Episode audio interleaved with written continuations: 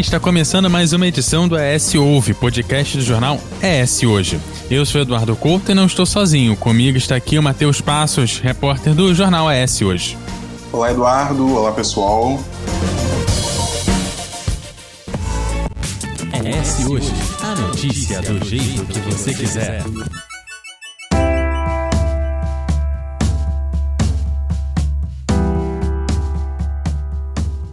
Existe de forma clara atualmente um confronto de ideias envolvendo indicativos científicos e históricos, como a Terra Redonda, o aquecimento global e as vacinas.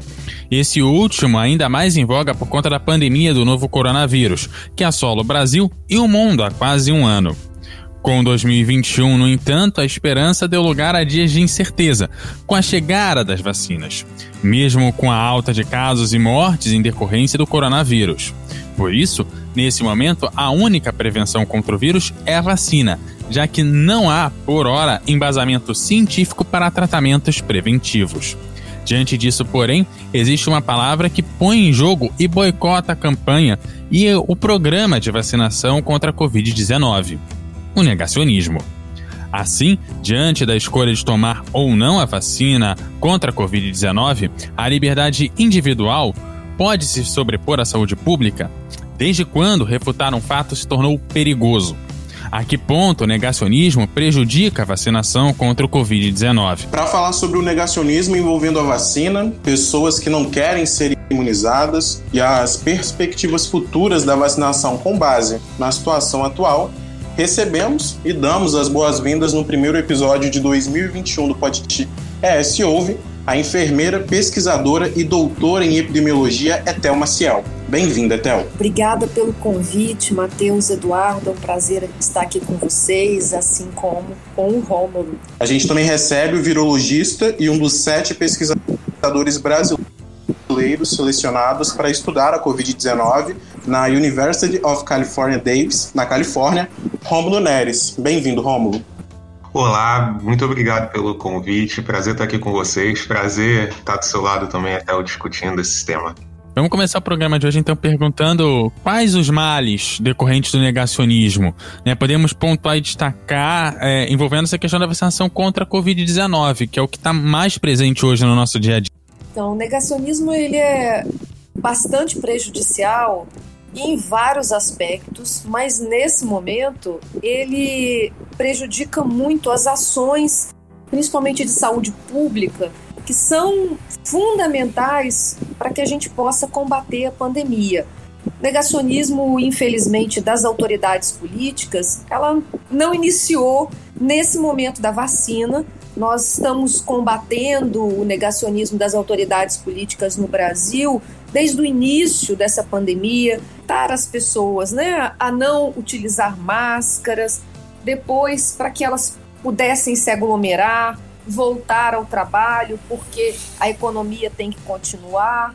Depois nós vimos o problema do tratamento precoce, muitas informações veiculadas, inclusive em, em sites oficiais, uh, que foram inclusive colocado tarja de informação incorreta. Então você imagina você ter sites oficiais que estão bloqueados nas redes sociais por ter informação incorreta. É muito grave o que está acontecendo no Brasil hoje e culmina com o negacionismo em torno da vacina e as nossas autoridades, infelizmente, protagonizando movimentos anti-vacina, é, dizendo que não irão se vacinar, diferente de outros líderes mundo afora, uh, e, e também dizendo questões no nível até do absurdo, né, de, da transformação de jacaré, se você pode se transformar em jacaré se você tomar vacina, a vacina pode mudar o seu DNA, então coisas que realmente são, são mentiras, estão fora da realidade e esse negacionismo, infelizmente, é responsável hoje por muitas vidas que foram ceifadas no Brasil. Eu considero atitudes criminosas. O Romulo, então, completando essa questão da, da Etel, uma análise para você fazer aqui, Romulo, é esse discurso que a gente vê, não só do, do presidente, mas às vezes chegando em sites oficiais, como a Etel próprio falou, pode ser uma coisa que a gente tá meio que pagando preço hoje, né? Com a vacinação talvez mais lenta do que a gente necessita, chegando o colapso que a gente teve lá em Manaus, esse discurso tem atrapalhado todo o processo de combate ao, ao coronavírus. Com toda certeza. Isso, eu concordo totalmente com o que a Etel falou até agora. Isso faz muito sentido, uh, principalmente no campo do, do, negacionismo. Da maneira que a gente tem visto no Brasil, ele acaba sendo muito amparado, ou sei lá, a principal ferramenta, se a gente puder determinar assim, né, para uh, sustentar o negacionismo é a disseminação de fake news. E uh, em termos de disseminação de fake news, quando você tem essa, esse mecanismo suportado pelas agências públicas, pelos órgãos que deveriam, na verdade, dar suporte e gerenciar essa crise, a consequência é uma só: fake news de saúde elas matam a curto, médio e longo prazo. Então, em todas as esferas que a gente possa pensar, e assim, talvez isso coloque as fake news em saúde, né, principalmente relacionadas à pandemia agora, como a pior categoria, porque, assim, ninguém gosta de fake news, todas as fake news são ruins de qualquer natureza. Uh, elas sempre vão servir a propósitos escusos, ou propaganda, ou defesa de interesse ideológico, não sei. Mas em saúde, a gente tem até dificuldade, muitas das vezes, de mensurar o impacto, porque ela vai atingir pessoas que vão considerar, por exemplo, uma determinada abordagem, uma determinada intervenção como se fosse segura, como se tivesse respaldo científico quando não tem. E lá na frente, quando a gente mitigar os esforços, quando os esforços forem mitigados a nível nacional, global até talvez, uh, a gente também vai ter esse impacto na nossa conta final. Então, de fato, a gente poderia ter um número, uh, arrisco dizer, consideravelmente menor de mortes associadas à pandemia se a gente tivesse uh, estruturas políticas que suportassem comportamentos sociais adequados nessa pandemia. Até o seguinte, a liberdade é individual, ela, ela se sobrepõe à saúde pública, né?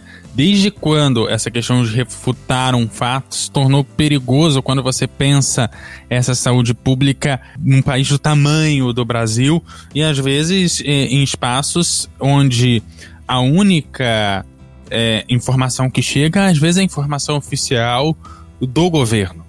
Dizer que essa questão da liberdade individual, liberdade coletiva, né, quando ela já está superada na nossa Constituição, inclusive temos agora, apesar de estar garantida na nossa Constituição, nas nossas outras leis, como o Estatuto da Criança e do Adolescente, é, foi alvo né, de uma de uma ação no STF, que também se posicionou pela obrigatoriedade.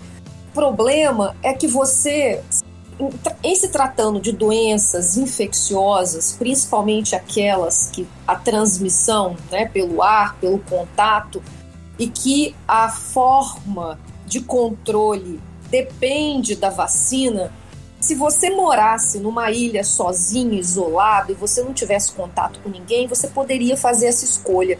Mas vivendo em comunidade, é preciso que você entenda que a sua liberdade individual, ela é, ela precisa ser limitada pela liberdade de todos nós. E quando uma doença ela é transmitida da forma como a Covid é transmitida, né, pelo ar, pelo contato, nós temos que entender que as ações do Estado para controlar a pandemia, elas precisam atingir o maior número de pessoas. E a gente só consegue isso formando o que a gente chama de imunidade coletiva, que é vacinando um percentual grande de pessoas. Para a Covid-19, a gente está calculando.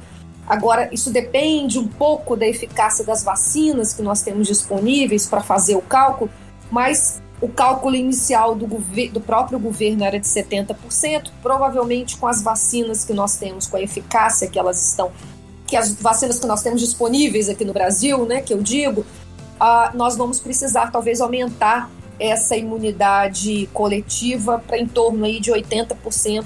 É também que os Estados Unidos está, já, já estão fazendo, recalculando isso, principalmente tendo visto essas novas variantes que a gente ainda não tem a dimensão total do impacto. talvez o Rômulo possa é, explicar melhor essa parte, né? A gente já estamos vendo os estudos aí de algumas vacinas que têm impacto na eficácia, essas mutações que aconteceram principalmente na variante da África do Sul e nessa aqui do Brasil, porque tem é, mutações específicas e que são semelhantes ali na, na proteína S. Então, a liberdade individual, ela, ela não se sobrepõe à liberdade coletiva, às ações de saúde pública para o controle de doenças infecciosas. Então, é isso que a gente precisa entender e a vacinação, ela é obrigatória. Obviamente, ninguém vai ser é, retirado de casa para tomar a vacina. O que nós precisamos ah, fazer nesse momento é informar as pessoas a necessidade e o papel que elas têm no controle dessa pandemia. Não adianta termos vacina. O que conta no controle de uma pandemia são pessoas vacinadas. É isso que todos temos que entender. Então, Ramon, explica pra gente esse, por que, que precisa de tanta gente para atingir essa imunidade de, de rebanho. Uh, com toda certeza, isso vem de encontro. Fica mais fácil explicar quando a gente entende que o processo de vacinação, o processo de imunização, é uma medida de proteção coletiva. Eu acho que é importante frisar isso, até eu já falou muito bem, mas ajuda a gente a entender por que, que precisa vacinar tanta gente, por que, que vacinar só sei lá, uma meia dúzia de, de gente não, não é o suficiente. A gente tende a achar que porque cada pessoa vai lá individualmente no posto e recebe a sua vacina, aquela pessoa está protegida ou não está protegida, mas não é assim que a gente entende que a gente lida com uh, esses eventos de imunização em massa. Na verdade, o que favorece uh, a proteção do indivíduo é a adesão coletiva da vacinação. Por quê? Porque essas doenças, elas são doenças que circulam entre humanos, né? São doenças que não têm necessariamente outros tipos de vetores, sei lá, outros insetos, ou múltiplas saídas de lá, animais na floresta, por exemplo, para humanos. Então, essa doença ela exclusivamente vai circular aonde você tiver uh, gente concentrada. E hoje em dia, basicamente, não existe lugar do planeta onde não hajam comunidades de pessoas. As pessoas uh, se aglomeram, se juntam, se unem, formam cidades. E exatamente por isso a gente uh, acaba facilitando, fomentando a propagação dessas doenças. Então, para que a gente consiga fazer com que uma doença para a qual a gente tenha vacina, tenha uma intervenção vacinal pare de circular, a gente tem que garantir que um número considerável de pessoas dentro da mesma comunidade esteja protegido. Com isso, a chance de uma pessoa infectada, por exemplo, passar uh, ter uma doença grave que pode vir a hospitalizá-la ou então transferir a doença para outra pessoa, isso é uma outra discussão à parte, né? Sobre uh, vacinas que protegem contra a infecção e protegem contra os casos graves. Mas a ideia geral da imunização é de você conseguir reduzir o impacto da doença em, uma, em um nível e um caráter coletivo na população. Quando a gente olha para isso, a gente precisa de números elevados uh, de proteção dentro uh, de uma determinada comunidade. No início da pandemia, a gente discutia que precisava-se de algo em torno de 60%, uh, mais de 50%. A gente tinha autores que discutiam diferentes possibilidades. Uh, houveram alguns dados de análises preliminares que sugeriam que esse número era bem mais baixo, mas isso não foi verificado. E agora a gente sabe que de fato a gente precisa ter uma frequência consideravelmente alta da população protegida. Considerando a eficácia das primeiras duas das, das duas vacinas que a gente tem no Brasil aprovadas para uso emergencial, que são a Coronavac, a vacina de Oxford, a gente teria que vacinar uh, tranquilamente algo em torno de 80%, possivelmente mais da população, para que a gente consiga ver um efeito significativo nos dados que a gente tem visto da pandemia atualmente, né? Uh, uma redução no número de hospitalizações, no número de casos que precisam de atendimento uh, médico, na quantidade de óbitos. Então é mais ou menos assim que a gente lida com esses dados. Uh, isso ressalta a importância da gente ter a política de, de aumentar a confiabilidade da população em vacinas. É um, é um, um engano muito comum as pessoas acreditarem que o fato da gente defender que a, obriga que a vacina é um dever, que é uma obrigação do indivíduo, vai levar a algum tipo de repressão ou algum tipo de violência legitimada pelo governo, pelo Estado, para convencer as pessoas a tomar vacina Talvez muito porque muitas pessoas lembram da revolta da vacina em história quando estudaram na escola. Mas o cenário que a gente tem não é esse. A gente tem uma série de dispositivos que o Programa Nacional de Imunização define, contempla, para poder regulamentar a, a, vacinação e define em que contextos ela, ela é obrigatória. E não existe nenhum tipo de motivo para pânico ou nenhum tipo de uh, respaldo para acreditar que ela viola a liberdade individual de, de uma pessoa que simplesmente escolheu não tomar vacina. Como a gente já falou aqui, só entrando agora nesse mesmo assunto, seja por ideologia política ou até mesmo desconhecimento, existe um grupo de pessoas dizendo que não vai tomar a vacina que protege, da, que protege contra a Covid-19.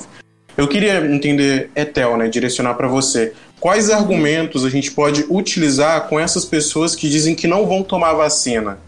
Então, nós estamos diante de uma pandemia com um vírus novo que nós estamos aprendendo ao longo do caminho. Muitas coisas nós estamos ainda não entendemos, há, há muitas incertezas e é preciso que todos compreendam que mesmo aquelas pessoas que ficaram graves, que foram hospitalizadas e que sobreviveram têm muitas sequelas. Há muitas sequelas desse vírus, sequelas que nós ainda não compreendemos totalmente. Então, todos precisam compreender a gravidade desse momento. Então, acho que, infelizmente, nós não estamos tendo campanhas oficiais, né? É, a impressão que a gente tem é que nem a pandemia no Brasil, se você abre a página do Ministério da Saúde.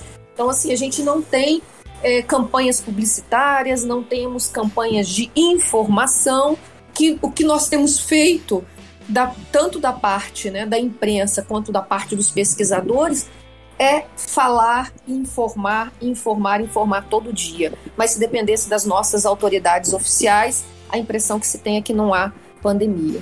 Então, assim, tendo isso em contexto, é importante compreender que quando você tem muitas pessoas que não tomaram a vacina, esse vírus continua circulando. E toda vez que a gente deixa o vírus circulando sem algum controle, né, sem controle, como está acontecendo nesse momento, e se a gente tiver muitas pessoas sem vacina, é, nós vamos dando a chance ao vírus de fazer mutações que dê a ele vantagens, inclusive colocando em risco as vacinas que nós já temos.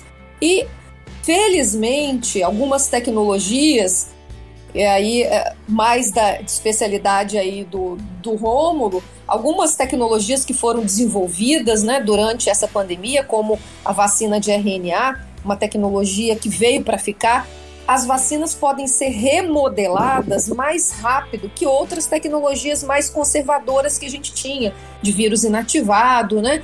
Então, depende é, apenas de você fazer uma reprogramação. Estou dizendo apenas, né, mas é muito mais simples do que o método uh, regular, o método mais conservador que a gente tinha até então, é, as vacinas. Então, isso nos dá alguma vantagem. Mas a gente pode, é, o vírus pode fazer alguma mutação, como ele fez, ficar mais transmissível, produzir doenças mais graves. Então, o que a gente precisa é, dar de informação para essas pessoas é que o fato delas se negarem a, a, tomarem a vacina, a serem imunizadas, né, vacinadas, elas podem auxiliar o vírus a continuar entre nós e que a gente fique em ciclos, né, com essa pandemia, precisando de ter ações, mudando as vacinas, vacinando mais vezes, tendo, agora a gente já está conversando, falando sobre a possibilidade de termos que tomar uma terceira dose da vacina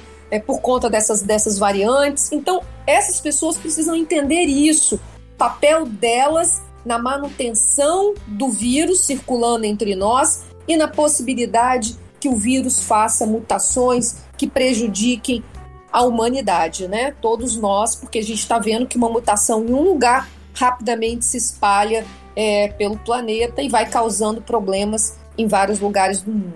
Como você acabou de falar, né, esse assunto das variantes, das cepas, mutações, linhagens do coronavírus é um assunto atualmente que preocupa bastante. A gente tem variantes da britânica lá no Reino Unido, a brasileira, que foi identificada em Manaus, é, no Amazonas, tem a sul-africana, ou seja, são dezenas de linhagens potencialmente, como você mesma disse, mais transmissíveis, que já estão se espalhando pelos países, né, e pelo então assim, algumas podem ser mais mortais e inclusive interferir na eficácia de vacinas que já estão prontas, como você disse. É o trabalho agora para modificar essas vacinas contra essas variantes é mais fácil do que criar uma vacina do zero, né? Mas também é, nós, como sociedade, temos um papel muito importante nessa em manter o vírus e também em reproduzir novas variantes, mutações e etc. Antes da gente passar para aprofundar ainda mais nesse assunto, eu queria entender do Romo quais são as diferenças entre cepas, mutações, variantes e linhagens. Existe uma diferença e quais são?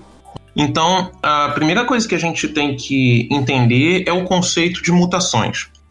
O que, que, são mutações quando a gente fala, né? Mutação assusta muita gente, talvez porque a gente ouça muito falar em filme de ficção científica e sempre sai um monstro, um alienígena, um zumbi, alguma coisa, quando a gente ouve falar de mutação. Mas na biologia, mutação é um fenômeno muito comum.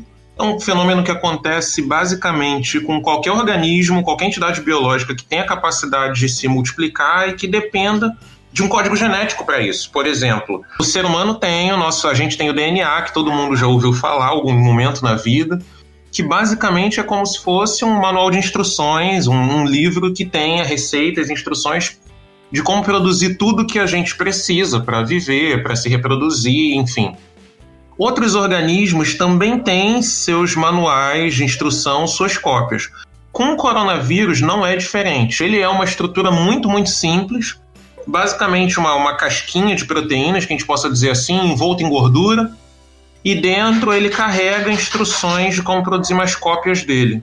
Uh, exatamente por isso, o que a gente acaba vendo é que podem acontecer alterações no código genético do coronavírus também. No caso dele, não é de DNA, é RNA, é uma outra estrutura, mas isso também pode acontecer. Acontece o tempo todo com tudo quanto é organismo. Com gato, cachorro, acontece com a gente, também acontece com bactérias e vírus. Quando essas mutações elas acontecem, elas podem se acumular com outras mutações que esse organismo já tinha. E o conjunto dessas mutações, o somatório dessas mutações, ele pode acabar favorecendo o surgimento de uma versão desse organismo, dessa, dessa entidade, que pode ter ou não uh, novas habilidades ou capacidades diferentes. Não chega a ser uma espécie nova, não chega a ser um outro organismo, né? Mas ainda assim a gente pode ter diferenças.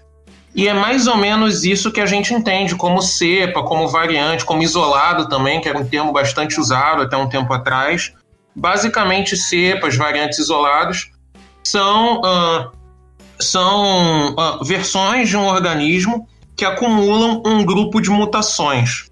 Uh, até algum tempo atrás era muito comum a gente usar cepa, e a origem do termo cepa é, remete muito a como isso era feito no passado. Era uma abordagem muito clínica. Então você começava a ver, por exemplo, manifestações diferentes na doença causada por um patógeno. Em laboratório você isolava aquele patógeno e você via que era basicamente o mesmo vírus ou a mesma bactéria, mas uh, que ele tinha capacidade, ou por exemplo, de ser mais letal, ou de causar um quadro mais grave, ou de se multiplicar mais rápido, né? Uh, diminuindo a janela dos sintomas, a janela para o surgimento dos sintomas depois da exposição. E hoje em dia a gente tende a chamar uh, esses organismos com um conjunto de mutações de variantes, porque hoje em dia a abordagem ela é muito mais molecular. A gente costuma fazer essas análises hoje em dia usando uh, técnicas que analisam direto o, o, genoma, o código genético do organismo que a gente está estudando. Então a gente não precisa necessariamente esperar ter uma diferença no comportamento da doença, na manifestação, para a gente poder uh, classificar. Essa nomenclatura, na prática, ela acaba não sendo muito diferente. Então, um epidemiologista, um virologista, um, um infectologista não necessariamente vai recriminar você se você chamar de cepa ou de variante, enfim. A origem dos termos tem um pouco de diferença, mas na prática o que a gente está se referindo é um conjunto de variações em um mesmo organismo. E para o coronavírus a gente viu que alguns conjuntos de mutações eles conseguem surgir uh, com mais facilidade do que outros. A gente tem regiões em que é mais fácil a gente ter a existência, o surgimento de mutações do que outras regiões. Isso é comum para outros micro-organismos também, e isso só reforça a necessidade da gente ter políticas de controle da disseminação do vírus.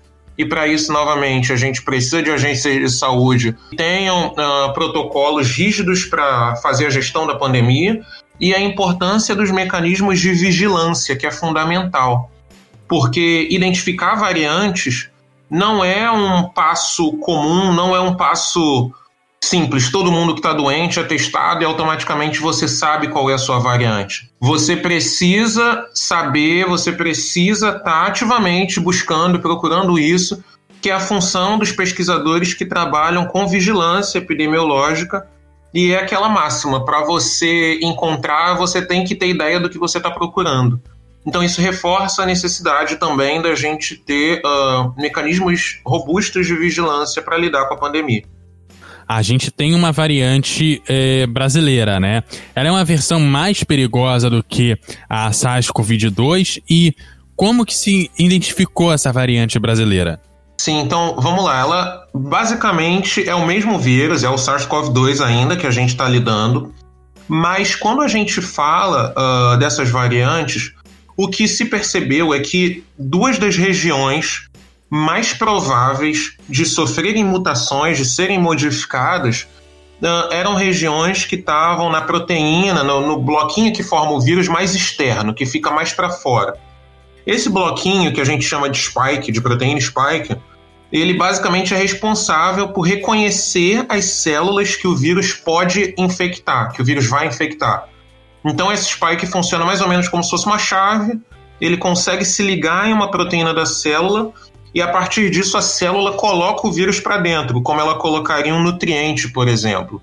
O vírus se aproveita disso uh, e assim ele consegue se multiplicar nas células. Ao mesmo tempo, além disso, essa proteína ela é uh, uma das proteínas com as quais o nosso sistema imune mais reconhece e monta uma defesa mais eficiente. Exatamente por ela ser a mais externa do vírus, ela é uma das mais fáceis de ser detectada e uma das que é produzida em maior quantidade.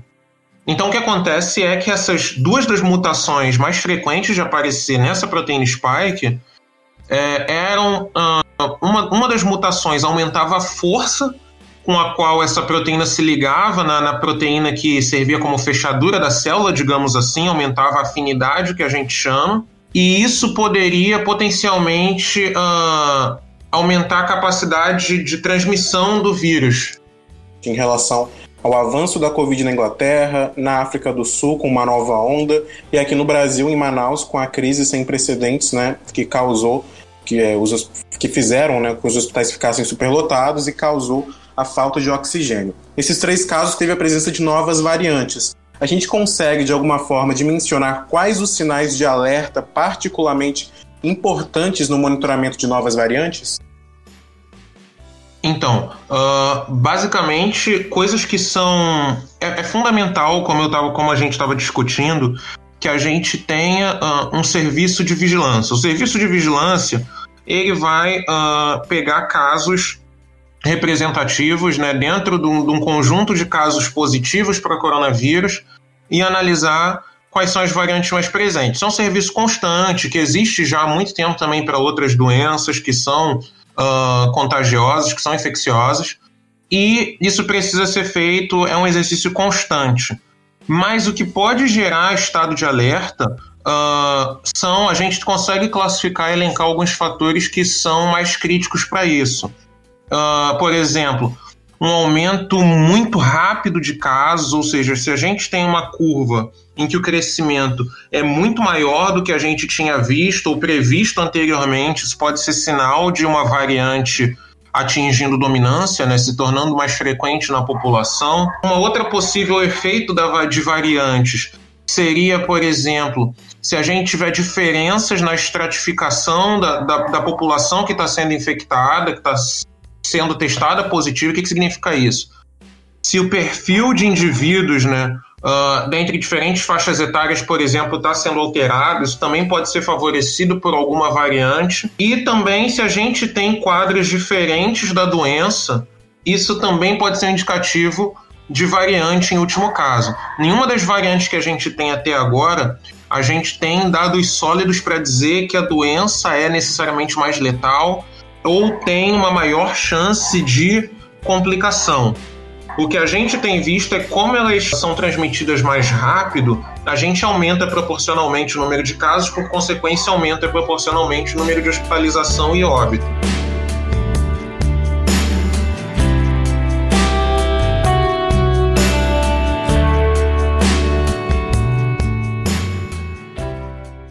ES Hoje. A notícia do jeito que você quiser.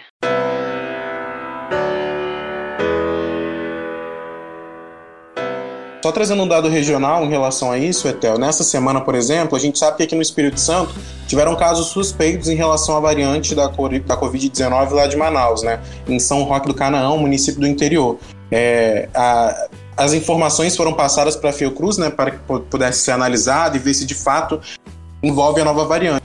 E nessa semana, o governo do estado, né, em uma coletiva, o secretário de Estado, Nésio Fernandes, informou que vai começar a ser feita uma um acompanhamento de passageiros, de quem vem pelo espaço aéreo de Manaus para cá, para que possa ser feito esse acompanhamento, né, é, para que, que possa evitar a chegada da, dessa nova variante da Covid-19 brasileira que, tá, que foi identificada inicialmente em Manaus. Só um dado regional que, e assim, na, na, vendo assim, né, em, em, relação a outros países e até mesmo alguns outros estados, é, pode, pode ser uma, uma decisão tardia? A gente pode definir assim, até ou não? É aquela história, antes tarde do que nunca, né? Mas certamente muito tardia, muito tardia. Isso deveria ter sido feito no momento é, o, o correto, né? A gente ter feito o controle de entrada e saída lá no Amazonas. Porque mesmo que as pessoas venham de, do Amazonas, elas podem, por exemplo, ter ficado dois dias em São Paulo, não necessariamente o voo que vem aqui, e aí eu não sei exatamente qual, que, que, qual o protocolo que o governo quer fazer. Mas é muito tardio, certamente quem já saiu de lá com a variante. É, a gente, até já citou basicamente, né, a gente não tem uma campanha nacional de vacinação. Não fala, mas fala muito pouco. É, e quando fala é para falar besteira em muitas das vezes. A gente tem pouca oportunidade de vacinação. São duas vacinas aqui. Temos a Coronavac e temos a vacina de, de Oxford, produzida em parceria com a farmacêutica AstraZeneca. A gente tem uma vacinação muito lenta por conta dessa pouca oportunidade de doses. Tivemos impasses com os insumos que vêm de outros países, no caso da China. Tivemos um impasse também com a Índia, que a dose a, a, os 2 milhões de doses da vacina de Oxford e AstraZeneca vieram com atraso, com uma semana de atraso. E a gente tem as novas variantes. Eu queria entender, Théo, qual o impacto em relação a todos esses problemas que a gente já tem, em, em especial com essas novas variantes em circulação, por conta das pessoas não estarem seguindo regras, não estarem usando máscara, não estarem evitando aglomerações. Qual é o impacto de tudo isso nas campanha, na campanha de vacinação brasileira aqui em curso ainda? Olha, o impacto ele é grande. A gente está vendo até exemplos de outros países, né? Vou, vou citar aqui Israel, que tem, tem feito a campanha mais rápida e mais organizada e coordenada que, que nós estamos acompanhando, mas nas primeiras três semanas da campanha de vacinação, e ainda continua agora, Israel impôs um lockdown muito severo, compreendendo que para a vacina fazer efeito, a gente tinha que ter um número de pessoas vacinadas, aquilo que eu falei no início. Não interessa a gente ter vacinas, interessa são pessoas vacinadas, é o número de pessoas vacinadas. Então, a gente precisa, no primeiro momento, reduzir a circulação desse vírus. E não dá tempo da gente fazer isso com uma campanha que iniciou como a nossa, muito lenta. Então é preciso combinar estratégias. nós não estamos fazendo nada. O Brasil está errando em princípios básicos da epidemiologia. Né? A gente não está nem desacelerando a circulação do vírus e nem varando rapidamente, porque não temos doses. Então, é uma situação muito complicada. Israel fez esse lockdown muito severo nas primeiras duas semanas de vacinação.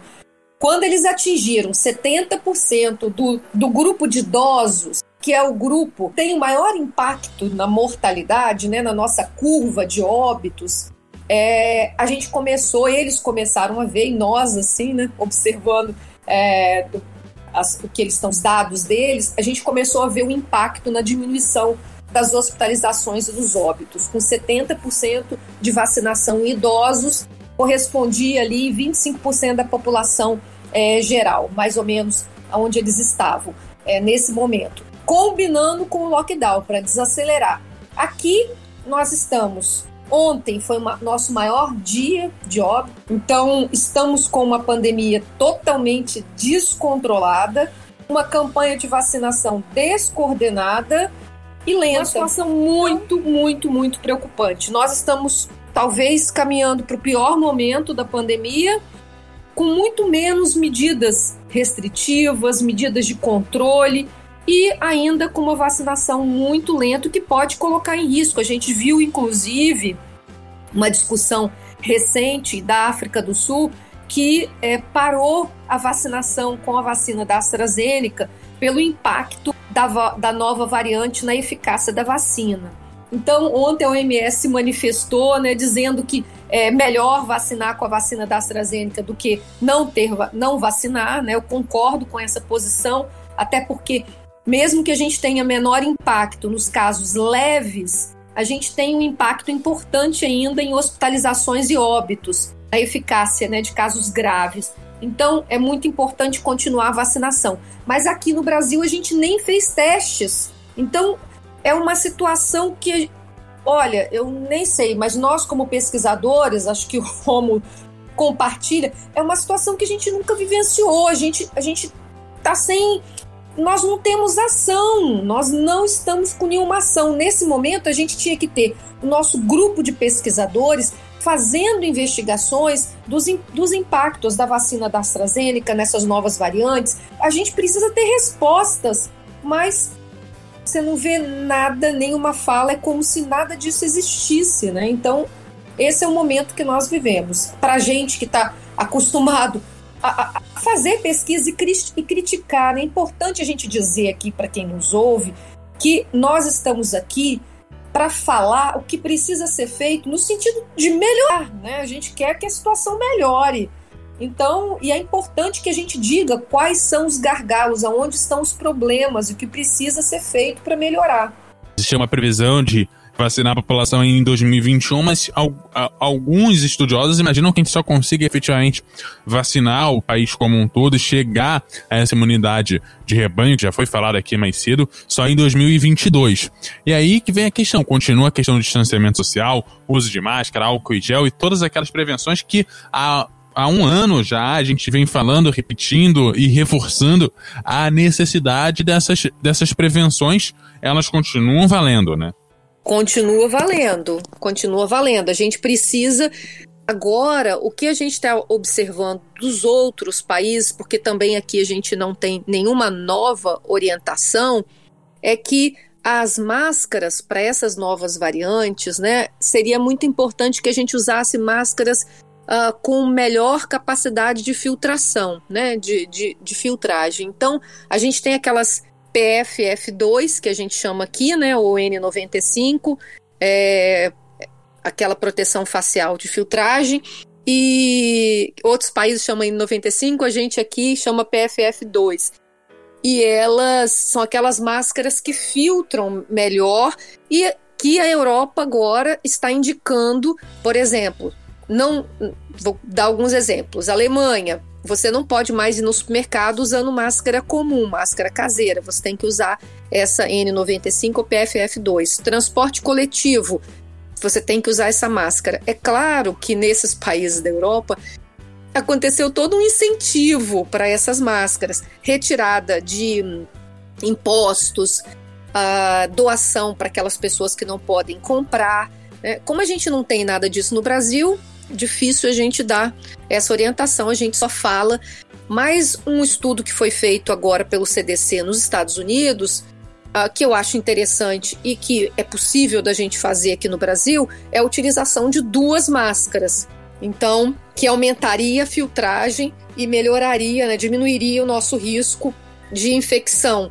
Então, acho que isso é possível de ser feito. Eles indicam preferencialmente, né? Se você puder usar a máscara cirúrgica por baixo e a de pano, a de tecido por cima, é bom. Se não, duas de tecido já seria melhor do que uma só.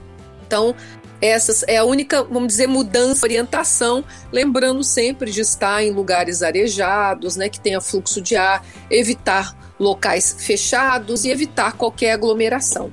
Então, então é, você podia dar um panorama é, especificamente para o Espírito Santo? É, que análise que você faz dessa condução do governo do estado em relação à pandemia e também do comportamento da população capixaba diante das regras de não aglomerar e usar máscara, por exemplo? Como é que a gente vai nesse caminho?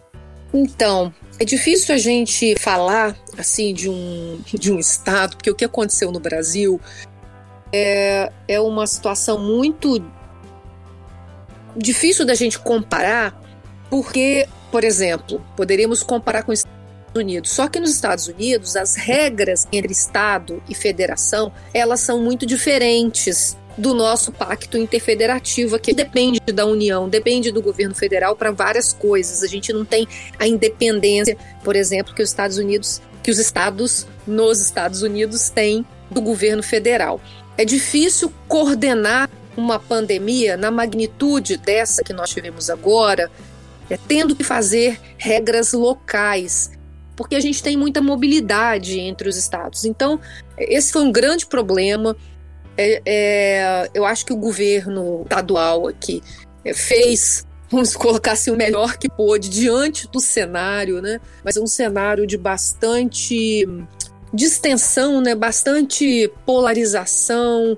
Então, assim, mesmo quando o Estado impôs regras mais uh, restritas, você tinha o governo federal dizendo que era para abrir tudo. E nós acompanhamos aqui no estado, inclusive carreatas de pessoas pedindo para que o comércio fosse aberto, para que o shopping fosse aberto.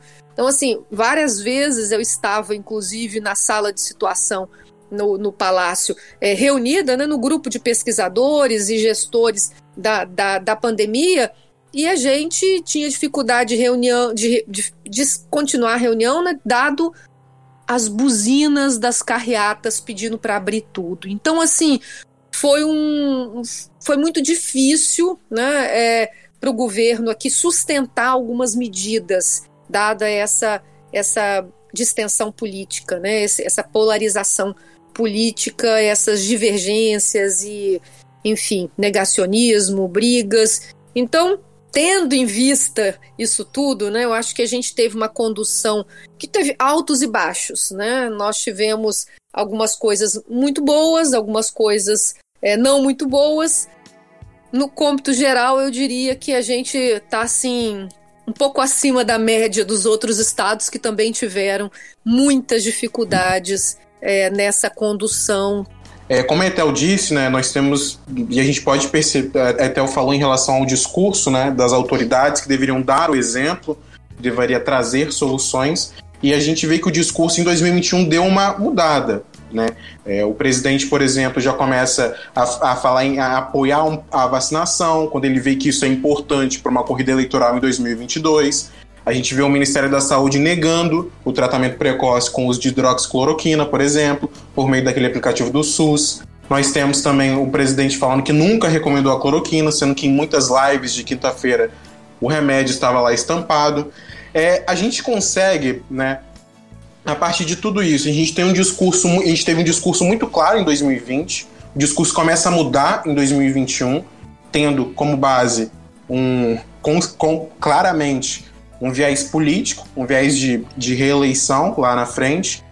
É, e a gente tem muitos problemas, como a gente já citou aqui em todo, em, ao, longo desse, ao longo desse episódio. A gente tem poucas doses, a gente tem poucas vacinas, a gente tem uma vacinação lenta. Eu queria começar, Rômulo, com você. Qual destino você enxerga para vacinação no Brasil? A gente tem o Brasil como uma referência, sempre foi uma referência mundial. Uh, provavelmente a Etel deve ter mais exemplo, mais referência ainda disso, mas pelo menos quando eu estava fazendo pós, uh, nas disciplinas em que eu estudava imunologia, que eu estudava uh, doenças infecciosas, o Brasil sempre foi uma referência mundial no manejo e intervenção a surtos, epidemias, principalmente aquelas em que a gente tem alguma alternativa de vacina. O Programa Nacional de Imunização Brasileiro ele sempre foi uma referência uh, e a gente tem cenários que são históricos na história do Brasil de uh, no mesmo dia vacinar quase 20 milhões de pessoas ou da gente conseguir vacinar mais, quase 60, 70 milhões de pessoas em poucos meses. Então a gente tem, a gente tinha um prognóstico muito bom para caso a gente conseguisse fazer tratativas adequadas para vacina. Basicamente, o que acontece, o que acontece nesse cenário agora é que muito provavelmente a gente vai precisar reunir um esforço colossal, uh, não só epidemiológico, não só imunológico, mas de fato político, comercial, para favorecer que a gente consiga produzir uma quantidade adequada de vacina para distribuir para a população. Porque no cenário que a gente tem atualmente, a gente levaria tranquilamente de 3 a 4 anos, talvez um pouco mais, uh, para imunizar uma, uma porcentagem uh, significativa da população. A gente começou vacinando uh, com uma taxa crescente, com o, o, o, esgotamento dos primeiros estoques das vacinas que a gente tinha. Essa taxa estagnou e a gente permanece estagnado, vacinando uma taxa, a uma taxa muito menor do que a gente estava no início.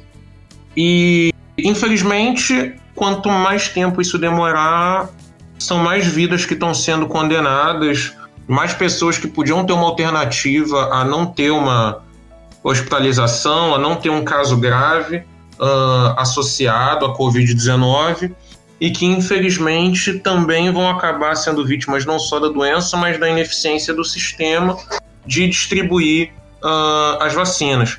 Concordo totalmente com o Etel no sentido de que a gente precisa também dar mais aporte para os pesquisadores, que é uma galera que também está na linha de frente, mas que a gente não vê, não ouve falar tanto, mas é a galera que fica na bancada investigando variante, discutindo dado, acompanhando progressão, uh, calculando modelo de disseminação, porque são essas coisas que a gente tem que usar para nortear as nossas decisões uh, e não o achismo ou não a pressão popular que acaba sendo moldada também por decisões desencontradas da, da, de lideranças do executivo. Etel, e você? Eu concordo com o Rômulo e assim, o nosso PNI, né, o nosso Programa Nacional de Imunização, ele é reconhecido internacionalmente e, e capacidade para vacinar e para fazer uma vacinação em massa, nós somos o país, eu diria, com, com maior capacidade e experiência nisso, né? Nosso programa ele é da década de 70, tem mais de 40 anos. Então, assim, nós precisamos agora. O problema é que a gente não pode, a gente não pode esquecer, e é importante a gente dizer isso. O que a gente está vivendo agora, ele faz parte de, dos erros cometidos em 2020. Então, ainda que o discurso presidencial, né, das nossas autoridades, ele mude, não vai mudar o passado, não vai mudar a incompetência do que, do que aconteceu. Quais foram essas incompetências? Não garantiram as doses para a população brasileira, recusaram acordos, como no, que nós vimos com a Pfizer, e além de recusar acordos que estavam ali sendo é, ofertados, ainda não foram atrás de outros acordos que poderiam ser melhores. Então, assim, houve uma, uma falha grave né, de, de incompetência da gestão é, da pandemia. É, o governo investiu todas as fichas em uma só aposta, que foi a vacina da AstraZeneca Oxford. Felizmente deu certo, mas poderia ter dado errado. Então, assim, e nós, se a gente tivesse dependido exclusivamente do acordo do governo federal, o que nós teríamos hoje seriam 2 milhões de doses, que chegaram aquelas da Índia, da AstraZeneca, depois de muito custo. Era só isso que nós teríamos e teríamos uma previsão de até final de fevereiro ter mais doses. Então, esse seria um grande fracasso. Felizmente, o Instituto Butantan fez um acordo com a Sinovac para a produção da Coronavac aqui no Brasil e nós, por conta desse acordo e da de toda a competência do Instituto Butantan, que é muito experiente nessa área, que já produz 70% de todos os imunizantes utilizados atualmente no nosso Programa Nacional de Imunização, o Instituto Butantan fez o que qualquer outro instituto de pesquisa faria. Ele foi atrás de um parceiro que estava desenvolvendo a mesma tecnologia que ele já está, que ele já tem toda a infraestrutura para fazer que é uma, uma vacina de vírus inativado. Então, fizeram esse acordo e, graças a esse acordo, nós hoje estamos podendo contar com mais doses e a nossa vacinação está acontecendo. Então, diante disso tudo, nós estamos numa campanha é, com descoordenada, né? Nós estamos, cada estado a gente continua mantendo os mesmos erros de 2020, não temos uma coordenação nacional pela primeira vez desde todas as campanhas do PNI, não temos nenhuma campanha de publicidade, nenhuma campanha de comunicação que informe as pessoas o que, que vai acontecer, quais são os próximos grupos, o que, que você tem que levar, qual documento. Não temos nada, nada, nada, nada. Então, pela primeira vez, a campanha começou sem uma campanha de informação, o que nunca aconteceu antes. Sempre a gente sabe, ó, no, no, dia 3 de março vai começar, vai ser o dia D da campanha, você vai ter que levar isso. A gente sempre faz campanhas com no mínimo duas semanas de antecedência da primeira dose, da dose administrada. Então, pela primeira vez, não temos isso no Brasil. O governo federal, no seu plano agora do dia 29, acabou com as fases, então o que nós temos é um grande grupão prioritário de quase 78 milhões de pessoas, o que abriu margem para que cada estado fizesse a prioridade da prioridade. E o que nós estamos vendo agora é uma grande confusão, com pessoas sendo vacinadas num grupo no estado, pessoas sendo vacinadas em outro grupo no outro estado, então virou uma confusão. Só um exemplo: São Paulo vacinou os quilombolas, Espírito Santo não vacinou os quilombolas. Rio de Janeiro vacinou todos os trabalhadores de saúde acima de 60 anos, estando eles trabalhando ou aposentados. O Estado aqui do Espírito Santo não fez isso. Então virou uma grande confusão esse nosso, infelizmente, né, o nosso programa de vacinação. E num Brasil com 200 milhões de pessoas, você precisa coordenar para que as 200 milhões saibam o que fazer. Isso quando no próprio estado ou município vacina um grupo, outro município vacina outro grupo. Mas, é, Ethel e Rômulo, infelizmente, nós temos que nos despedir de vocês agora. Mas antes a gente agradece pela disponibilidade, também pela conversa, as informações, as orientações e, claro, o trabalho incansável de vocês, que não só vence o medo, o negacionismo e a desinformação, como também cuida da saúde de todos. Gente, é, um abraço para vocês, um bom trabalho para vocês dois. Então, queria agradecer a oportunidade, agradecer também o Rômulo aí por esse, por esse bate-papo. É, e dizer que é muito importante que todos continuem ainda seguindo todas as medidas de prevenção para que a gente possa sair dessa pandemia, né? Mas que a gente possa sair vivos, né? Então mantenha a distância. Uh, eu queria também agradecer muito o convite, agradecer a oportunidade dessa conversa, foi muito boa. Uh, e queria também manter esse apelo para a população de uh, existem duas tarefas, duas coisas que vocês podem fazer. A primeira é manter de fato as medidas que a gente tem tido, que a gente tem tomado e a segunda é apoiar os profissionais e os especialistas que estão mergulhados, dedicados a isso. Não só apoiar no sentido de confiar, de buscar eles como fontes prioritárias de informação uh, adequada, mas também de suportar, de cobrar das nossas autoridades, de defender uh, os esforços que a gente tem feito para poder tentar, pelo menos, minimizar ou, ou, ou coordenar o que a gente entende, o que a gente está acompanhando da pandemia, uh, principalmente no desenrolar dela aqui no Brasil.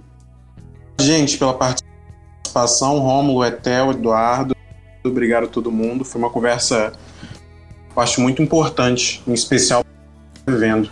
É causa atrás de causa e solução que é bom a gente não vê. Mas vamos, vamos torcer com esperança, porque pelo menos vacina a gente tem. Obrigado. Gente, muito obrigado pela presença de vocês. E esse foi o ES Ouve, o podcast semanal do ES Hoje. O programa de hoje teve a apresentação de Eduardo Couto e Matheus Passos, a produção também de Eduardo Couto e Matheus Passos, a edição de Eduardo Couto, a participação de Etel Maciel e Romano Neres e a direção de jornalismo era Daniele Coutinho. Gente, aquele abraço e até a próxima!